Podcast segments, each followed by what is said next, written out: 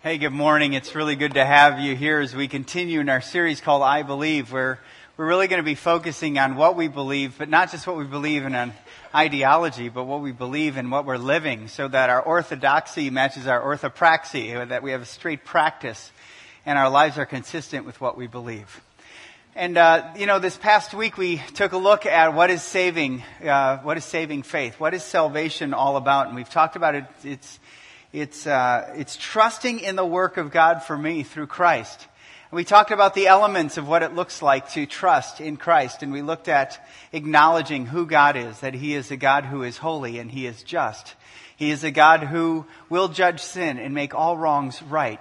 But He is a God also who is not just holy and just, but He is a God of grace and He is a God of love. So He balances those two by bringing Jesus Christ on the scene to be the one who took the payment and, uh, from our sin and provided a way back to God in a relationship with Him because God wants us back, folks. God is a courageous warrior who goes to seek after people, people who are fallen, people like you and me, to present Jesus Christ. You know, you may be here because you trusted in that work and you're back. And that's really cool. It's an honor to have you here. We talked about acknowledging God, and we talked about accepting who we are, and we accepted that we're sinners, and that really God owes us nothing but His wrath. He really doesn't owe us anything besides that, but Jesus is our only hope. And so He called you to personally trust in His work for your life. You know, this week I got word that a 93 year old woman put her faith in Jesus Christ last week. Isn't that awesome? To hear what God is doing uh, when we put forth God's word and we call people to it. We're going to be a church that is focused on that. You know, churches are not, uh, you know, churches are not uh, people who don't have sin in their lives. We are all sinners. Welcome to the club. It's good to have you here. And we're not perfect, but we are following someone who is perfect. And that's who we want to really raise up and glorify today as we go into God's Word, because that's what I want to talk about. I want to talk about the assurance of your faith, the assurance of your salvation. Um, what happens after you trust Christ and you mess up? Can you lose your salvation? Will, will your faith kind of fade in time and be in need of some type of religious charging?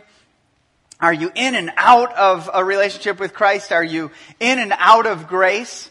On what can you base your assurance of your faith? I want to look at that. In talking with some people about faith, people who didn't yet trust in Christ, people have said to me, boy, it just sounds too easy. So you're saying that the greatest mess up on the face of the earth could turn to Christ and trust in Him and He'll save them. I said, yes. You're looking at one of them. Uh, no, it just sounds too easy. I mean, shouldn't they be required to do some things? I mean, I'm not that bad, so if I went to church, I could kind of get in. But those really bad people, and especially those guys, I think about some of the worst people who've ever lived, they could have just asked for it and received it. Yes, because God's grace goes to the greatest need. Sounds too easy. Well, that's what grace is. Grace is God's work for you plus nothing. Nothing. You have nothing to boast when it comes to your relationship with Christ. It's all been provided to you by God. And so I want to just get, kind of bring that up as we, we talk about it. There's a big angle of on what does the assurance of my faith, faith, what does it rest on? You know, um, how many times do you have to pray the prayer to keep things going with your relationship with Christ? I grew up in a church and at the age of four years old, the gospel made sense to me. We were around a family table and it was right after dinner and uh, the, the devotional topic was on heaven and hell and I wanted to go to heaven. That's all that made sense to me. So I didn't want to go to hell and I realized I was a sinner and apart from Christ, that's where I was headed. And I just ran. I mean, just as a kid. Ah, mom, tell me how I should do this. Much like the, the book of Acts. What must I do to be saved? And I trusted in the work of Christ for me. And you know, now the whole gospel message is really profound to me. Then it was really simple. It's still simple, but very profound to me after I followed Christ for a while. But I remember throughout my childhood and then into my teen years, I would go to bed at night and I'd go, wow, I didn't have a good day and I messed up and I said these words or I thought those thoughts. I don't know if I'm a believer anymore. And so I would just say the prayer again, just to be sure. And this happened as a repetitive, uh, you know, cycle in my life about 15, 20 times. I remember just to be sure, in case something happened when I slept. I, I didn't want to lose my salvation. And the reality of that is God wants so much more than just you wondering. He wants you to be confident. And so His Word is given us to give us confidence in a relationship with, us, with Him so that we aren't asking that question because the reality is, is we're all still sinners.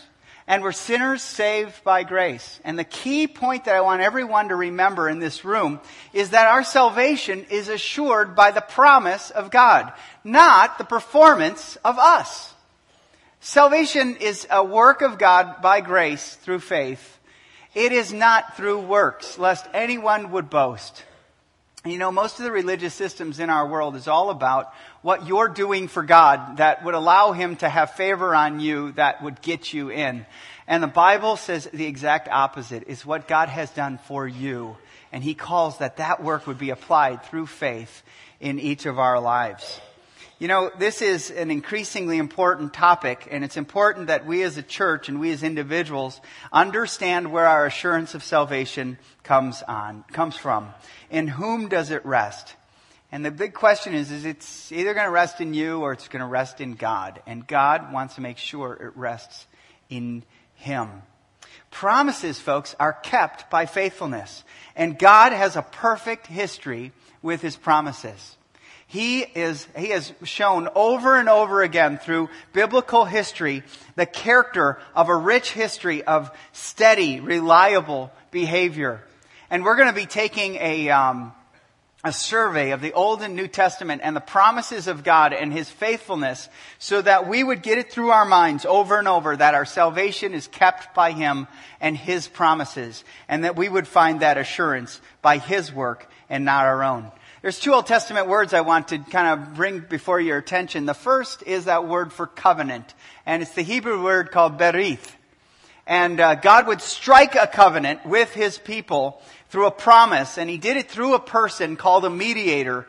And he would give a blessing to this person and a physical sign as a reminder of his promise to them, as well as an invitation to a new way of life for them and there would always be a sacrifice. So God would be striking it, showing His faithfulness and His work for their sin, calling them out of sin and into redemption and restoration in, in their lives. God was the one who shows up and is faithful. It's never been the faithfulness of these people. It's always been the faithfulness of God. And we're going to be looking at that. And so God would strike that berith with people. And He would do it because He is a God of chesed, and that's another Hebrew word. And chesed, everybody just clear your throat by saying chesed. That is a, it means two words in the English. It means loving kindness. And that is God's relentless, um, stick-to-itive love for His people that would bring Him back to the table amidst the backdrop of people rejecting him and walking away from him and being unfaithful of him, of them worshiping other gods, he would be chesed. He would come back to them in a faithful, reliable, steady, unwavering, committed, enduring, never give up, keep coming back kind of love. It is the Old Testament word for grace, God's loving kindness. And this is who God is. And it's because He's a God of grace that He would strike a covenant and never give up on his people. And it's because of his chesed that you are here and can have the confidence of a relationship and of your salvation with him. And so what I want to do is kind of walk through the Old Testament right now and take a look at some key people God made this berit, this, this covenant with.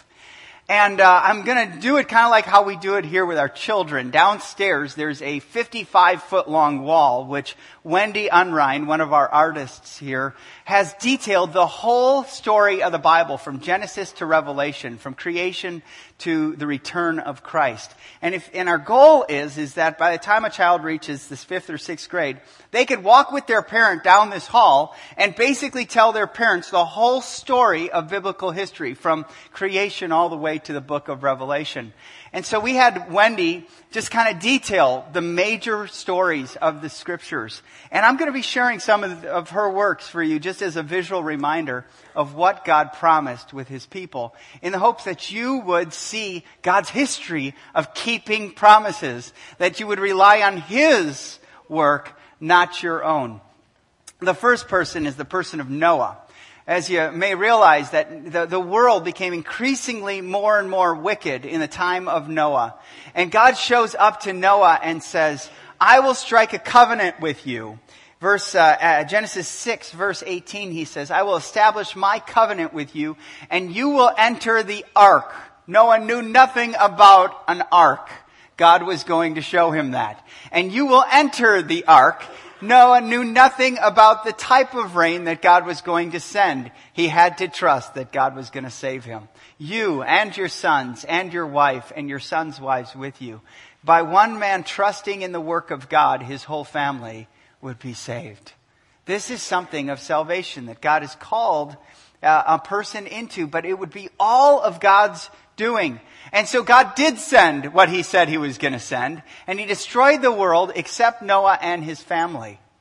And after the flood receded and the ark rested on dry ground, Noah came out of the ark and built an altar in thankfulness to the Lord, and God gave him another berit. He struck another covenant with him. And the covenant was that never again would he destroy the world through a flood like this. And God has kept his promise and he gave a physical sign as a rainbow and he has been faithful to that promise. The next person is Abraham. And Abraham, of the world again was scattered through the Tower of Babel. And people were not worshiping God and Abraham was called. God shows up on the scene and strikes a covenant with him. In Genesis 17, after he left his country, he said, As for me, this is my covenant with you. You will be the father of many nations. Abraham knew nothing of what it was to have his own lineage come from him. He and Sarah did not have a child together. But God was going to say, look at the stars. Look at the stars. As many as there are stars, so shall your descendants be. God strikes a covenant that you will be a father of many nations. And we go, and that, that promise continues from in the provision of Isaac, who was born to Abraham and Sarah in their 90s, folks. A child was born to them. And, and at the end of Genesis, you have four families, Abraham, Isaac, Jacob, and Joseph, who are affected by this. And you see the expansion of a family and a lineage and a God remaining true to his promise. And in the book of Exodus, just 400 years later, you have over a million descendants of one man. Folks, God was the one who was protecting his promises. But those people, those descendants of Abraham, were under slavery in Egypt. And scripture says that God remembered his covenant that he made with Abraham and with Isaac and with Jacob. And that's where we join with God coming to Moses and striking a covenant with him. Moses would be the mediator of another covenant in which there would be redemption from bondage and freedom to worship. Where he called that, he says, if you, in Exodus 19, 5 and 6, God says, if you obey me and fully keep my covenant, then out of all nations you will be my treasured possession. Although the whole earth is mine, you will be for me a kingdom of priests, priests and a holy nation. Here the call was and a promise was it's that you would be this kingdom of priests. You would be the nation that I would, all the other nations on earth would see me. This is who God is. He is a covenant keeper. There was a sign that he gave them to remember this covenant, and that was the sign of Passover. Whenever they celebrated Passover, they celebrated the provision and the deliverance and salvation of God through that sacrifice. And then there was God's covenant with David. David shows up on the scene when God has started with a nation, a people that promise that continued from Moses into David, where David is a king. And God says to David in 2 Samuel 7 verses 12 to 13, I will raise up your offspring to succeed you, who will come from your own body, and I will establish his kingdom. He is the one who will build a house for my name, and I will establish the throne of his kingdom forever. At first glance, if you know biblical history, you would think, oh, is this Solomon that God is talking about? Yes, it is, but not only. Because they were types. They were types of a future king who would come. And the, all of the Old Testament prophets would say, out of the line of David, out of the throne, the sign of this covenant, out of the throne of David would come a new leader, and his kingdom will be without end. And the, it looked forward. It looked forward, this covenant looked forward to a fulfillment in another mediator through a promise of God. And that's where when we come to Jeremiah 31, it's at the end of biblical Old Testament history where the, the Israelites have just left uh, a, a, relationship with God and God is about to scatter them through the, the nation of Babylon. And, and uh, Jeremiah 31, 31, God says to his people, the time is coming, declares the Lord, when I will make a new covenant with the house of Israel and with the house of Judah Look at verse 33 of Jeremiah 31. It says, I will put my law in their minds and write it in their hearts. I will be their God and they will be my people. And then he, as you read down further, it says, For I will forgive their wickedness and will remember their sins no more. Here a new covenant is struck in which, uh, uh, looking forward to, to God's law written on their hearts to restore and redeem a people with God. And that coming person was Jesus Christ, the mediator of a new covenant. In Hebrews 9:15, listen to how the writer of Hebrews talks about Jesus as the fulfillment of this new covenant. It says, Christ is the mediator of a new covenant, that those who are called may receive the promised eternal inheritance, now that he has died as a ransom to set them free from the sins committed under the first covenant. We're going to talk about that and what Jesus did on that cross as we look at his fulfillment of this. But as we look back, do you see what God was doing? He was showing them the picture as he prepared them for the fulfillment of these promises in the person and the work of Jesus Christ on the cross. He was using each one of them as a type where Noah was a picture that as he trusted in God, God would bring salvation and Jesus was the fulfillment of Noah in the sense that, that when we trust in Him, that mediator of a new covenant, that God would, God would protect us and, and uh, save us from His own wrath. Jesus is a better Abraham in which He's the fulfillment of that promise that out of the descendants, even a more spiritual picture of descendants through the person of Jesus Christ. Jesus is a better Moses in that he was obedient to the law and followed every law without sin. Jesus is a better David in that he came and he is the King of kings and the Lord of lords. Jesus is the picture of the fulfillment of this covenant that God had started. Because God, folks, is true to his promises. And God's perfect promises continue in Christ. There's some think that old God worked with people in the Old Testament differently than he worked with people in the New Testament. No, it's always based on God's work for them. That's nothing new. God has a consistent pattern of that. And it's because of the promise of God that we have a relationship. It's because of God's faithfulness. Behind the backdrop of every covenant, there was the rejection of God and the, and the turning away. And that's why Jesus called to an acceptance of who he is and repenting from those ways to trust in Him. And so, what I want to focus on is, is, since Jesus is that promise of God for us, what do we celebrate that we have? What builds our confidence with Christ? That as we look and we celebrate who Christ is and what He's done for us, that we can base our assurance on Him. What do we have with Jesus? That's really key. Because you think if he's just a guy that's a visa card of grace for you, you just keep charging your sins to him, a relationship is really kind of, of minimized. And, you know, I've seen people when they've talked about your assurance of faith, and I've seen the two extremes. One is just get people to profess Christ and they're in, no problem. Say the magical prayer and you're good to go. And I've seen people who go, no, you've got to do this and this and this to stay in, because if you don't, you know, you'll lose it. And both have a negative picture. I don't think the scriptures are going to speak to any one of those extremes.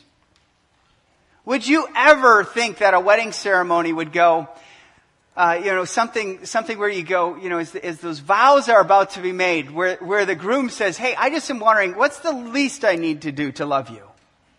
You think that works in a relationship? Um, do you think a wedding ceremony should be, well, boy, if you don't do this, you're out, you know? you know, as long, if you don't take out the garbage every week, you know, this thing is over. No, a covenant is based on the promise of God. And we have to do that. And now, true repentance and true turning to is going to be shown in a life. It's going to be imperfect, but it's going to be shown. And so we want to call you to faithfulness, to respond to a faithful God in a faithful life. Nowhere in Scripture does it say, hey, just do whatever you want, you know, as long as you said the magical prayer. No, you're talking about a heart that has changed because God will give you a new heart. That was one pictures of that. And it's broken, as Paul talks about in Romans 8, is the things he wants to do, he doesn't do. And things he doesn't do, he should do. And, and who will save him? He says, thanks be to God through Jesus Christ, because he's the only one who saves. So, there are, there are a few things that the New Testament says that we have, and they're, they're great words, and they're words that aren't really spoken outside of these walls, but they're words that we need to grasp because the, they're great words of the promises of God. And the first one is the promise of justification. Justification is a legal declaration by God where God is acting as a judge, declaring that your, your life is righteous in His sight. And the only way this can happen is through the person and the work of Jesus. Paul talks about it in Romans 3:26 where he says God did it to demonstrate his justice at this present time so as to be just and the one who justifies those who have faith in Jesus. And what this means is when Jesus died on the cross, he died for you. He died in your place. God's righteousness and His grace were not compromised. There's many in our world that says God is just a God of love. And they ignore the fact that He's also a God of justice. Folks, we're all accountable to God. And apart from Christ, we stand condemned. With Christ, as Romans 8 1 says, there is now no condemnation for those who are in Christ Jesus. You have the promise of total and complete forgiveness. David Hinkle, when he was preaching two weeks ago, did a wonderful job in just saying that all those sins of the Old Testament, when they were committed and all those sacrifices were offered, those sacrifices were just like minimum payments on a really huge Visa bill. That's what they were. In other words, a minimum payment doesn't pay the interest, it doesn't pay the principal. You'd be paying for years to get that. They just keep the, the credit card company happy. Giving them some cash flow. But when Jesus died on the cross, he paid for principal and interest and penalties. Folks, he cleared it all away and restored you into a relationship with Christ. So that through Christ, I literally have peace with God. Peace with Him. We have His favor. We don't just have the quelling of a, of a war. We have a relationship with Him. Romans 5 1 says, Therefore, since we have been, there's that word, justified through faith, we have peace with God through our Lord Jesus Christ. God is no longer at war with us. His anger is no longer directed to us. It was all directed to Christ. Folks, without Christ, you have nothing except the anger of God. With Christ, you have peace. You have relationship. Welcome Welcome to be a community of people who are justified, whose sins God no longer remembers. That's something we need to celebrate every day and something we need to keep coming back to. Secondly, there is the promise for adoption. That we're now part of the community of God, part of the people of God. In, in that sign of this new covenant, the Spirit, Romans 8 verse 16 says this. It says, the Spirit Himself testifies with our spirit that we are God's children. Now, if we are children, we're heirs, heirs of God and co-heirs with Christ, if indeed we share in his sufferings in order that we, we might also share in his glory. This is a picture that, that uh, one of God's works through the Spirit is to remind you who's your father. He's constantly reminding you are part of the family. Romans 8:23 if you just move your eyes down just a few verses it says not only so but we ourselves who have the first fruits of the spirit we groan inwardly as we wait eagerly for our adoption as sons the, the redemption of our bodies. That's a, even a future adoption that's part of our present adoption when God will completely restore us to himself 1 Peter 2:10 says once you weren't a people of God, now we are a people of God. Galatians 4 repeats this whole concept that once you were a slave in sin, now you are a son, a special son, a child of God. Ephesians 3 verse 14 and 15, Paul even proclaimed that he prayed in, before the Father from whom the whole family in heaven and on earth derives their name. Folks, we are now part of a, a family of God through Jesus Christ. You belong. Through Christ, I have a position in the family of God, which means that there will be an inheritance. You have the greatest, wealthiest, wisest Father who gives that inheritance. It's because of our blood relationship to Him through Christ that we are adopted into this family. No one but the choice of God is responsible for this. If you've been adopted, you realize it wasn't your choice. It was a choice of someone, parents, who came alongside you and loved you and showed you that love and nurtured you in that environment. And you're part of the family of God. And if we really understand that, we were once orphans, but now we are part of the family. We give the glory to a loving Heavenly Father.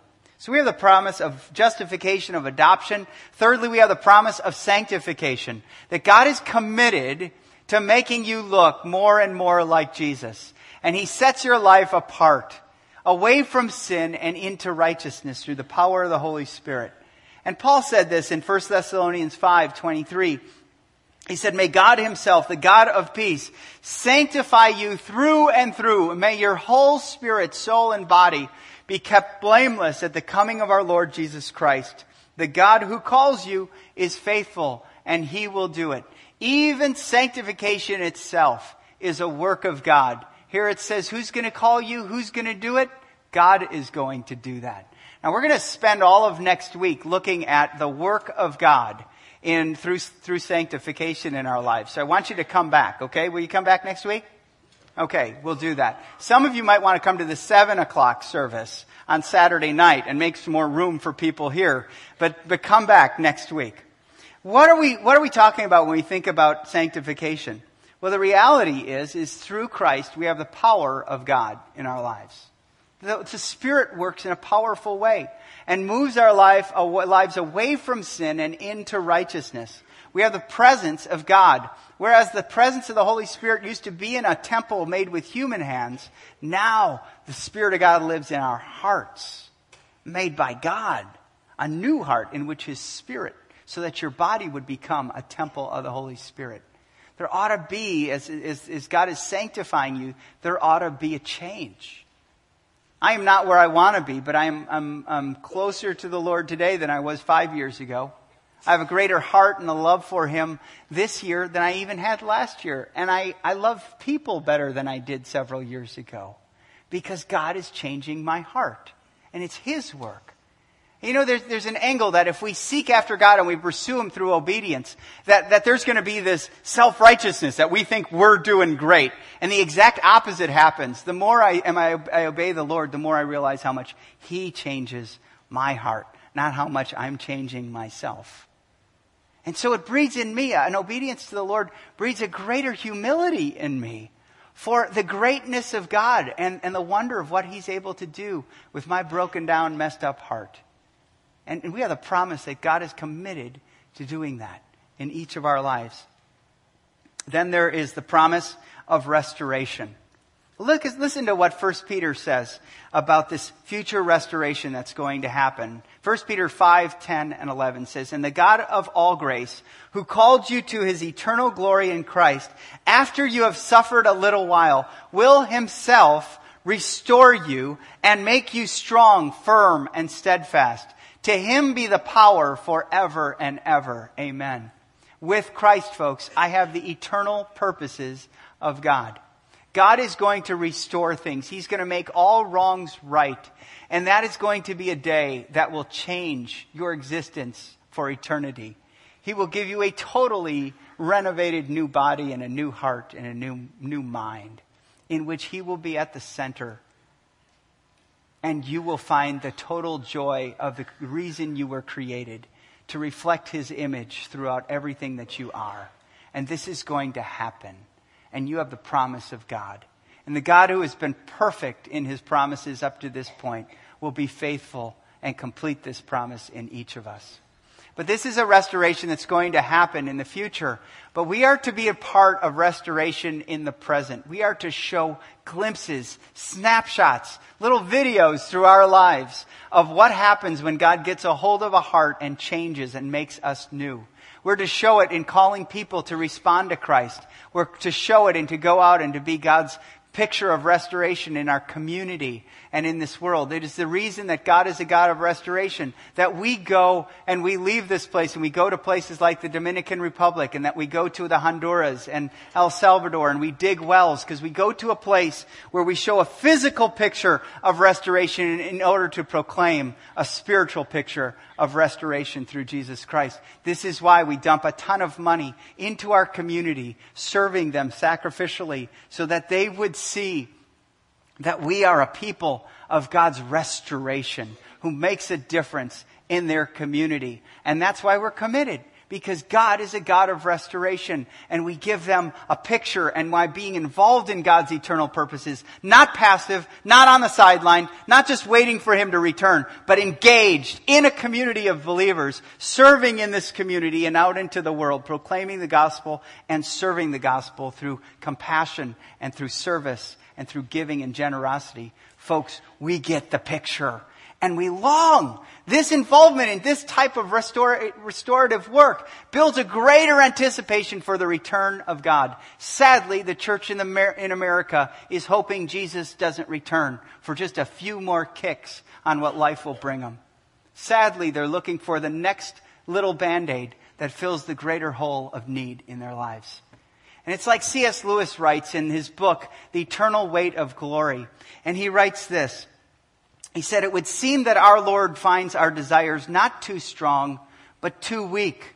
We are half hearted creatures, fooling about with drink and sex and ambition, when infinite joy is offered us, like an ignorant child who wants to go on making mud pies in a slum because he cannot imagine what is meant by the offer of a holiday at the sea. We are far too easily pleased. And folks, that's what happens when our greatest joy, our greatest glory is just one more little gadget, It's just one more different thing we do to our homes, It's just one more little relationship here on earth. It's not the relationship with your eternal creator and the savior of your soul, Jesus Christ. Anything less than him, anything less than him is not worship. Folks, we were made to worship. We were made to be in relationship. We're, we, are, we are following and seeking after God, and He is daily, like daily saying, I love you. You're part of this family. This walk with Him is never meant to just go on doing whatever you want to do. It's meant to be in relationship with God, with you on a daily, daily relationship in the body of believers. Worshiping in a community of people.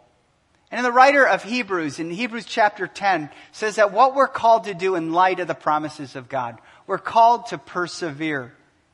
We're called to persevere. Hebrews 10:35 speaks to a group of people who watched people suffer and die for the cause of the gospel, who had some of their very possessions confiscated by these governments that took them over in, in retaliation to their Christian beliefs. And they joyfully saw it as an honor and the writer of Hebrews in Hebrews 10:35 says, "So don't throw away your confidence. It will be richly rewarded. You need to persevere so that when you have done the will of God, you will receive what he promised." All the uh, uh the um, um, church fathers would would make statements that all true Christians then will persevere, and only those who persevere are true Christians. And it, it drew up this doctrine of the perseverance of the saints. And the reality is, is Christians ought to be present in their expression of their faith. We shouldn't just rely on a prayer we prayed way back then and just live however we want to. No, we're called to obey presently, to celebrate the promises of God presently. As we do that, no one takes credit for their own faith. We give the glory to God. The picture is through Christ I am called to persevere. Um, Jesus himself, him, himself said this in John chapter 10 about our salvation. He says, I give to them eternal life, and they shall never perish. No one can snatch them out of my hand. My Father who has given them to me is greater than all. No one can snatch them out of my Father's hand. Folks, your salvation is assured due to the promise of God. If you have trusted in Him and turned to Him in repentance and trusted Him to forgive you of your sins, you have the assurance of your salvation. Continue, folks. Now live.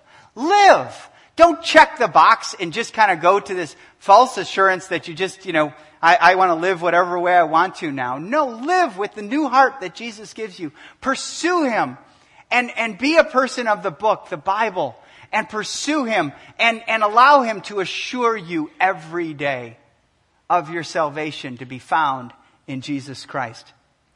You know, you may be here and you may have realized, wow, I just realized for the first time, my salvation is not about me. It's not about me coming to church. It's not about me being good so that God looks at me and says, okay, you're in. No, it's about the work of Christ. Celebrate that. You may be here and you may have messed up. I mean, totally messed up with your life. And you're wondering, wow, I just feel like if I just did that, I don't know how I could be a Christian anymore. And I would say, repent from that sin and trust in the work of what Christ has done. The reason you are here and the reason you feel bad about what you've done is a good thing. It's a good thing. It brings you back to a heart that's humble and open to God's leadership in your life. Confess your sin and live as His child. You may be here and you're on the sidelines of Christianity. You may have made a profession of your faith, but your life has not looked anything different. And I would say, turn.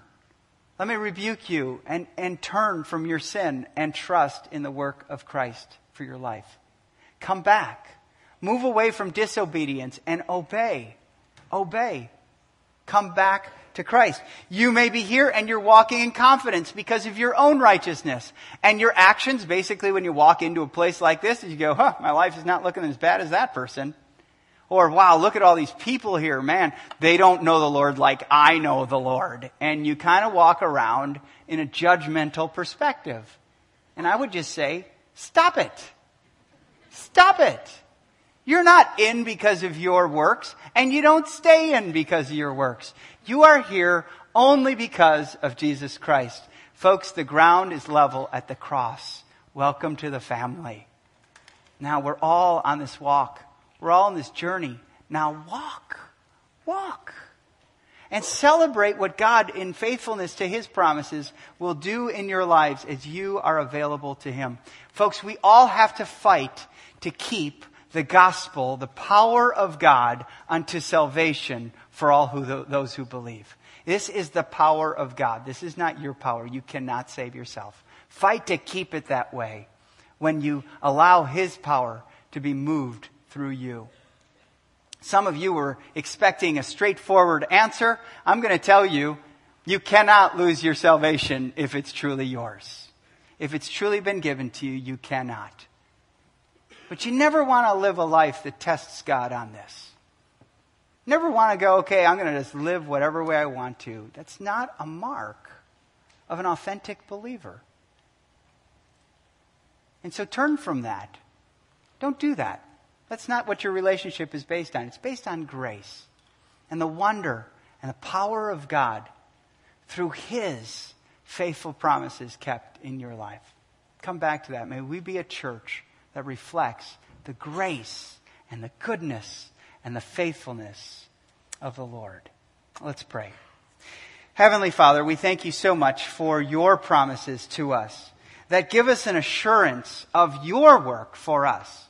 Our salvation is not kept by us, it's kept by you, and you have promised that no one can snatch them out of your hand or your Father's hand.